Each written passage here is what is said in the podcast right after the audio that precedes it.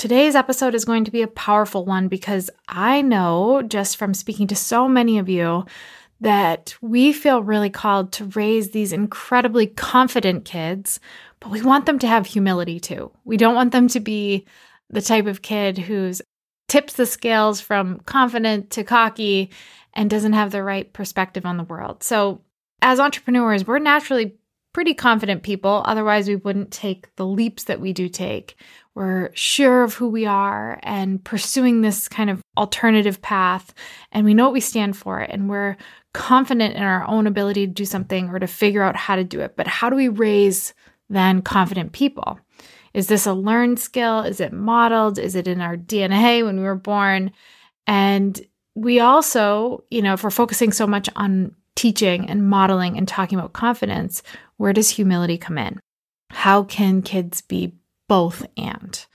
So let's raise them up right. Let's talk about this important conversation around raising humble, confident kids. You're listening to the Luminary Leadership Podcast, where we elevate successful entrepreneurs into powerful leaders doing work that really matters. And this episode is dedicated to raising luminaries. If you listen to this show, you already know that it's not about you anymore.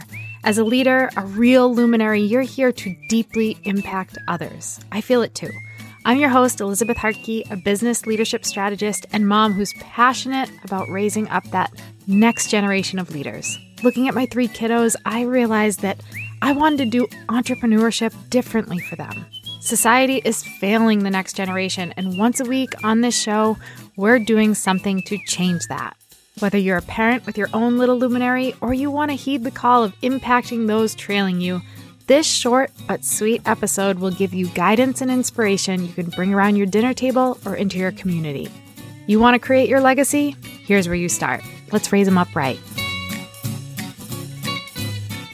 Let's kick off with confidence. I know this is something that we all crave. We want to see our kids bright and shining and brave enough to be themselves and courageous enough to go after what they're called to and to have, you know, we talk about resilience all the time, having the ability to keep getting back up because to me that's deposits in the confidence bank.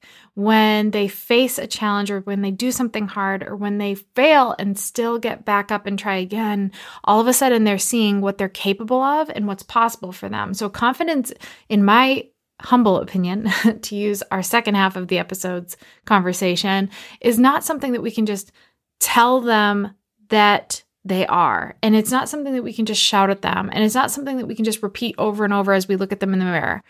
Although those affirmations of confidence are important, and it's important for them to hear it from us, we have to help them develop it.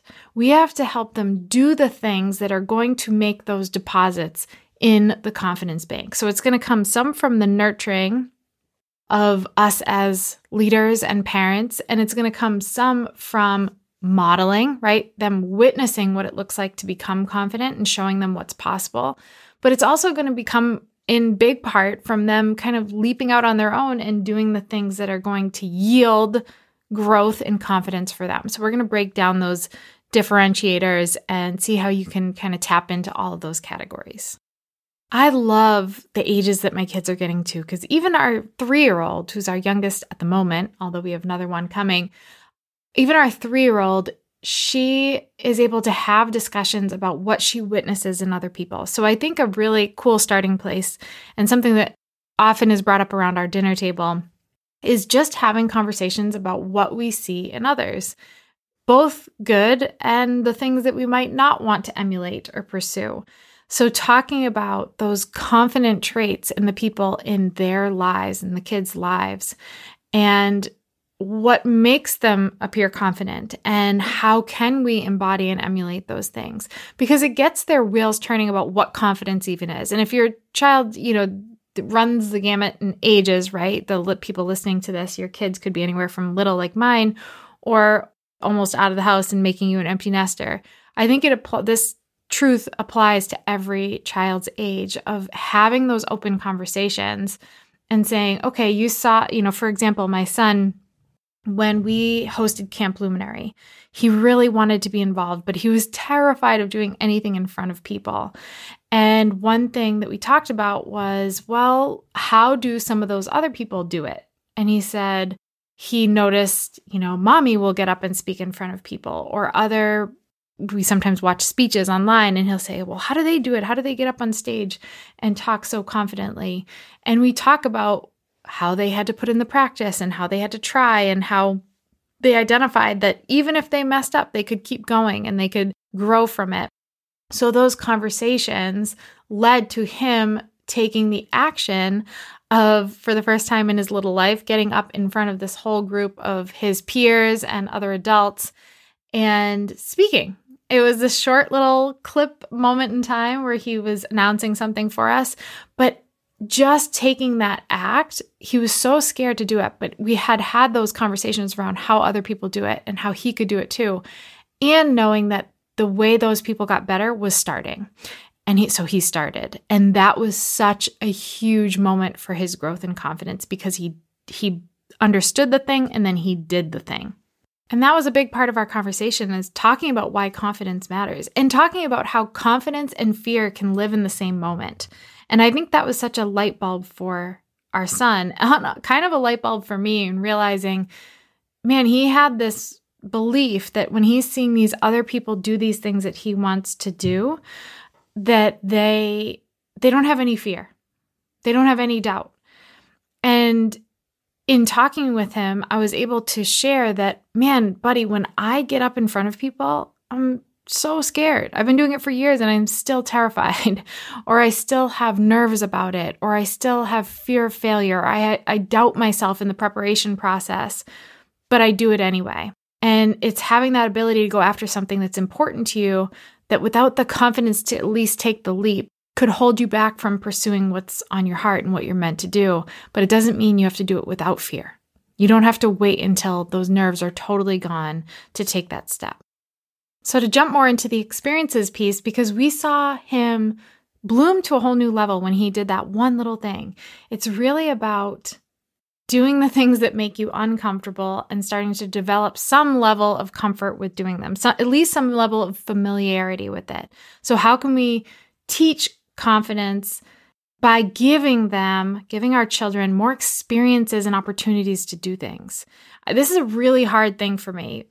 I want to catch them before they fall, figuratively and literally all the time. I don't want them to suffer, experience pain. But I also know at the same time that the only way that they're going to develop that confidence in themselves is by trying things on their own, is by experiencing things that make them see what they're capable of or see where they need to grow in order to be capable of it. And it can start with really small things. We have chickens, and every morning now, Jack comes down and gets the eggs for the chickens. But he had nerves around that too. He's like, Well, I don't know how to do it. I've never done it before. Well, you got to do it. That's how you're going to know how to do it. And now he does it in two seconds and it's no skin off his back. And he's super comfortable with that. But he had to get out of his comfort zone to do it. So the sooner our kids are asked to step out of those zones of comfort, the more natural it can become. And depending on their ages, this can start really tiny right? Ordering their own dinner at a restaurant, learning how to make eye contact when they're talking to another person, uh, calling about a broken toy, right? The not expecting you to do it for them. Put them in places they are uncomfortable and allow it to be a fruitful experience in terms of building confidence for their future.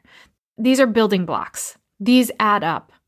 They don't need these huge knock it out of the park opportunities or moments or learning environments to practice these skills. It's in the little moments, the little steps outside of their comfort zone that are going to make all the difference.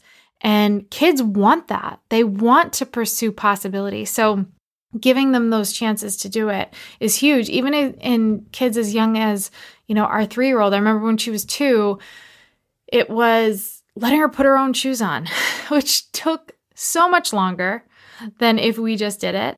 And it was sometimes meant they were on the wrong feet, but she really started to smile and shine that she was doing something on her own, that it didn't have to just be done for her.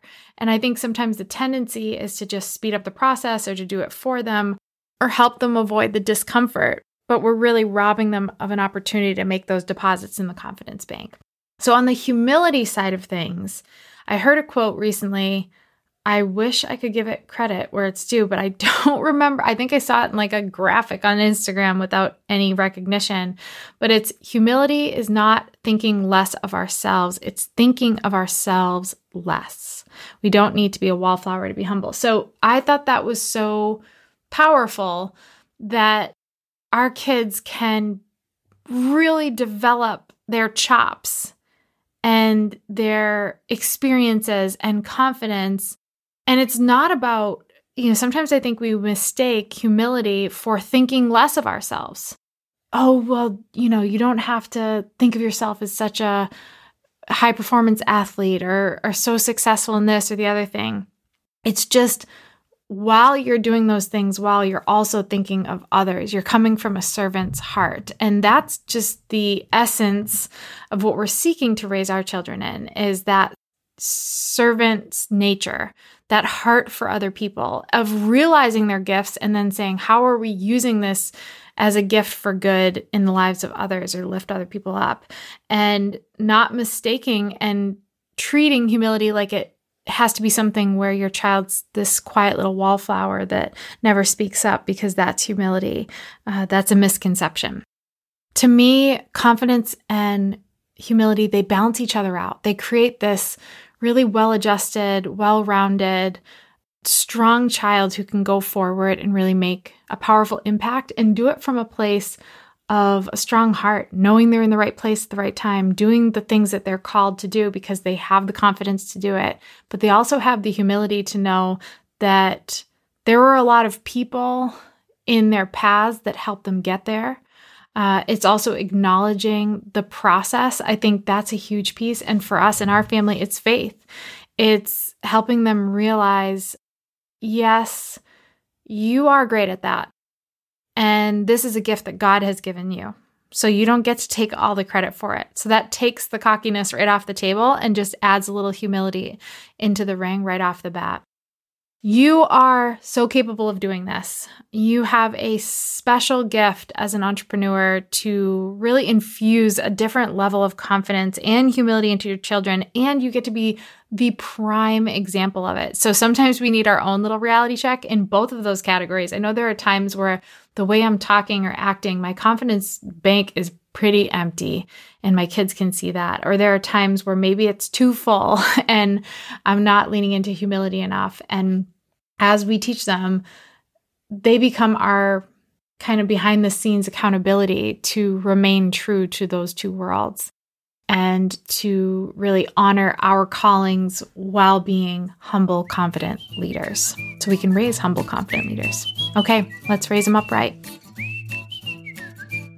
I hope today's episode gave you exactly what you needed. And if it spoke to you, please leave us a review and be sure to subscribe so you don't miss out on the next juicy episode. And don't be shy, I don't bite often. So come connect with me over on Instagram at Eliz Hartke.